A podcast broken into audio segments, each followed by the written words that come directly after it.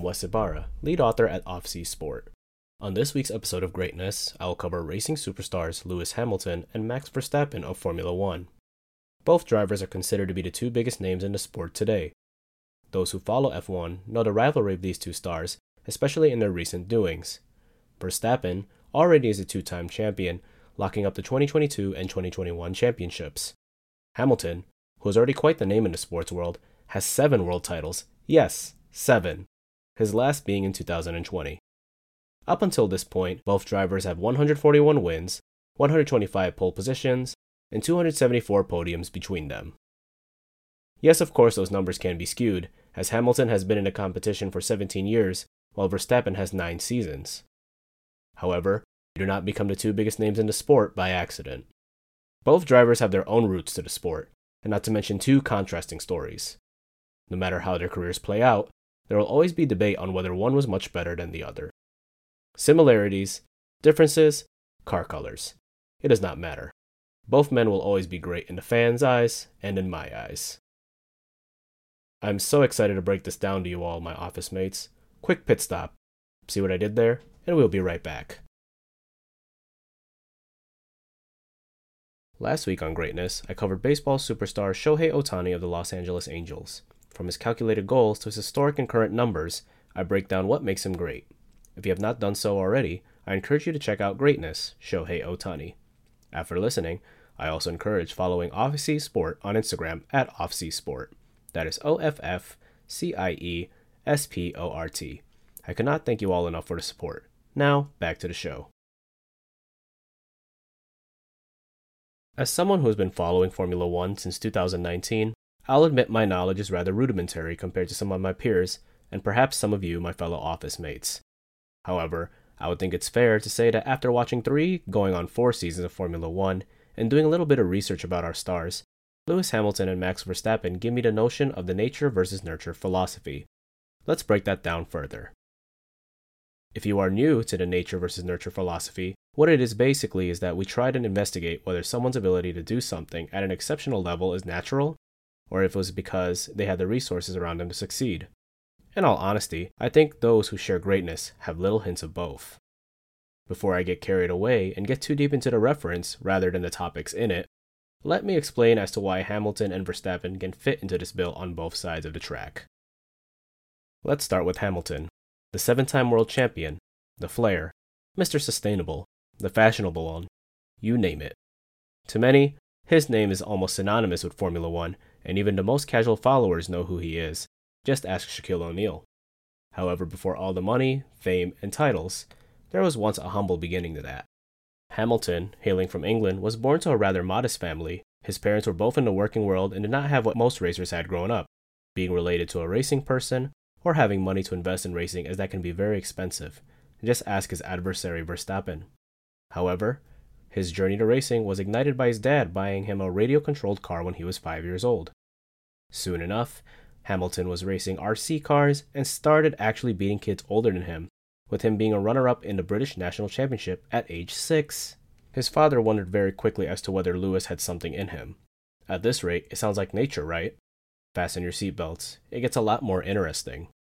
Hamilton started karting later into his six year old season, going to a local course. It was clear that Hamilton was able to translate the RC skills onto an actual kart. If you had already taken a peek into Hamilton's accolades, you will find it hard to believe that it is said that Hamilton got a nosebleed during his first karting runs due to an accident. Perhaps the nosebleed was his welcome to karting, but that did not stop him from going out there and trying to get faster and faster. Once his father saw this, he decided to get Lewis a kart and started to work more than one job to support his son's racing expenditures as long as Lewis was producing results in school.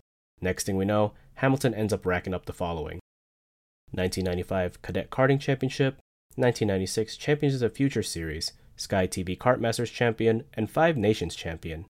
1997 Junior Yamaha Champions of the Future Champion, Super 1 Series, and British Champion. All of these achievements led to a sponsorship by McLaren, who at the time were the cream of the crop in Formula One in 1998 when Lewis was 13. This type of deal was unprecedented at the time. Their team principal, Ron Dennis, was the one responsible for handing out the contract, partially due to Hamilton telling him one day that he will be racing his cars. Ron Dennis made an investment that worked out quite well, as it has resulted in the following. In 2003, Hamilton won the Formula Renault UK Championship. 2005, he became the Formula Euro champion, GP2 champion in 2006, and in 2008, won his first F1 championship with McLaren. At this point in the show, it is very easy to say that Hamilton just had it and that he was natural. However, let me remind you how expensive racing is. Remember when I said that Hamilton's dad worked four jobs to support the karting? That nature bought Hamilton a deal that was able to nurture him to get onto a fast track to Formula One and win almost instantly. As a fan, I'm thankful for that nature in his natural talent, but also that nurture from McLaren, because without that investment, we could have had a what if story. Luckily, that didn't happen, and we're able to appreciate the greatness while we have it. Let's take a quick break, and now we will break down Max Verstappen.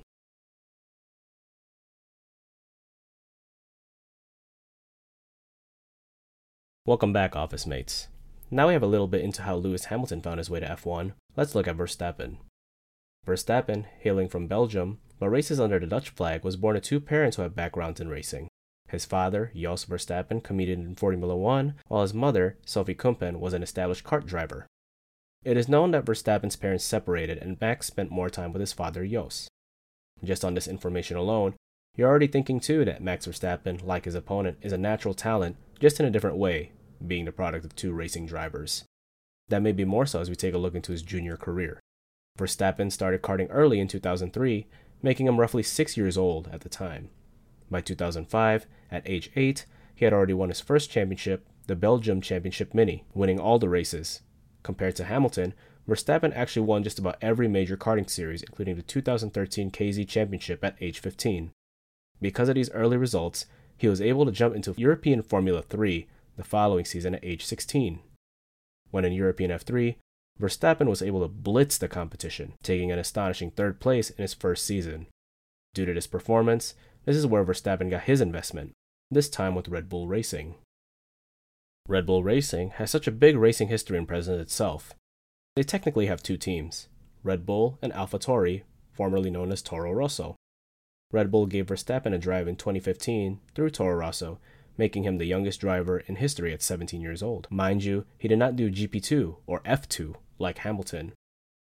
Much like Ron Dennis, this investment has paid off quite heavily as by 2016, Verstappen started racing on Red Bull, where he has been ever since. During his time at Red Bull, he has achieved the following 2016, 5th finish, 2017, 6th, 2018, 4th, 2019, 3rd, 2020, 3rd, 21, and 22, champion. In Verstappen's case, it is very easy to say that he, like Hamilton, was very natural too in racing. While I can agree with that, I want to say that Max Verstappen has a bigger nurture than Hamilton in the sense that he had the family, the connections, the backing, which eventually led to a bigger backing from Red Bull to go from serious contender to world champion. Verstappen kind of reminds me of last week's star, Shohei Ohtani, who had familiarity with their respective sports and blossomed to the world beaters they are today in such a short period of time. Ohtani also can be a case of nature versus nurture, but this week is all about the drivers. Let's take another break, and we'll be right back and break down their desires to always be at the best of their discipline.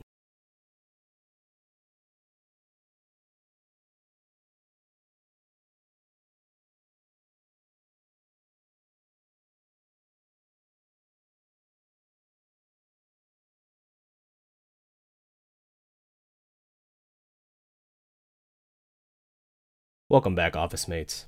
If you ever take the liberty of watching a Formula One race that has taken place within the last couple years, you'll consistently see the discussion being centered around Verstappen and Hamilton. Both drivers have been at different crossroads in their careers, and both had fought long and hard to finally reach the promised land. In Hamilton's case, there was a long gap between him and his long reign at the top with Mercedes. When he broke into McLaren in 2007, he had a pretty hot start, finishing second in his rookie year, going to champion in 2008, and falling to fifth in his third season in 2009. He would not finish higher than fourth for the duration of his McLaren stint and eventually moved on to Mercedes in 2013 after sidestepping for a Brawn GP championship led by Jenson Button in 2009 and four straight Red Bull championships via Sebastian Vettel. Despite having a pedestrian fourth place finish in 2013, his first year at Mercedes, he ended up having six championships in seven years, starting in 2014. As you can see, Hamilton has had his fair share of failure, However, failure is what makes people stronger. or in this case, great. Imagine you being the hot young sensation, gaining success early, only to come to failure just as quickly. For some, it would be easy to think that maybe they just won't win again. Not Hamilton. Though his move seemed controversial at the time, in a way he paid it back by investing in a team not necessarily monetarily, but through time and vision. As a result, it brought him success. It's as if the racing world told Hamilton, You got to see it through, my boy. And did he really? A very similar case can be made for Max Verstappen. In the last segment, you heard me rehash how he was able to get to the top division so quickly. Then, when he got to the top flight, he made his team's A team within a season and a half. The big difference here is that while Hamilton went on top to somehow being low to on top again, Verstappen had a steady rise into being the top driver in the sport as of now. A reminder of his points finishes as a Red Bull driver 5th in 2016, 6th in 2017, 4th in 2018, 3rd in 2019 and 2020, and champion in 2021 and 2022. Drive and consistency is what gave Max his rise to P1. There has also been strides of growth and maturity in the process. Mind you, he started at 17, and as of now he's only 25. I don't know about you, but if I had the pleasure of doing what I loved at 17 and just hit 25, I would have already seen so much. I would definitely feel like that I'm that guy. However, I would be appreciative of the experience and the lessons competition has taught me, good, bad, and indifferent. I mean, mates, what would you do if you got to do your dream job at 17? Crazy, right? In all seriousness, Verstappen did also get the you got to see it through my boy moment. However, like his peer, it worked out quite well. It's our last stop at a race. Checkered flag ahead. Be right back.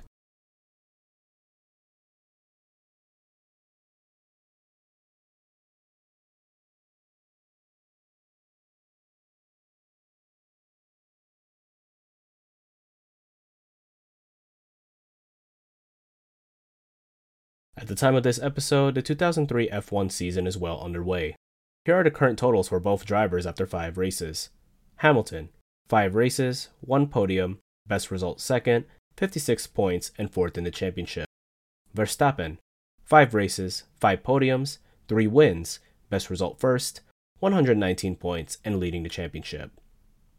Verstappen may very well be on course to be the champion again and en route to a three-peat, something that his fellow competitor has done before. While I do think that Lewis Hamilton will get that eighth championship in the near future, it can get very entertaining to see these two duke it out every year that they are together in the sport. With Hamilton being 38 years old, those days might be a bit numbered, but it allows us fans, and perhaps new fans in the form of you all, my fellow office mates, to appreciate those days while we still have them. No matter what happens, these two will always be great now, tomorrow, and well after they race into the sunset.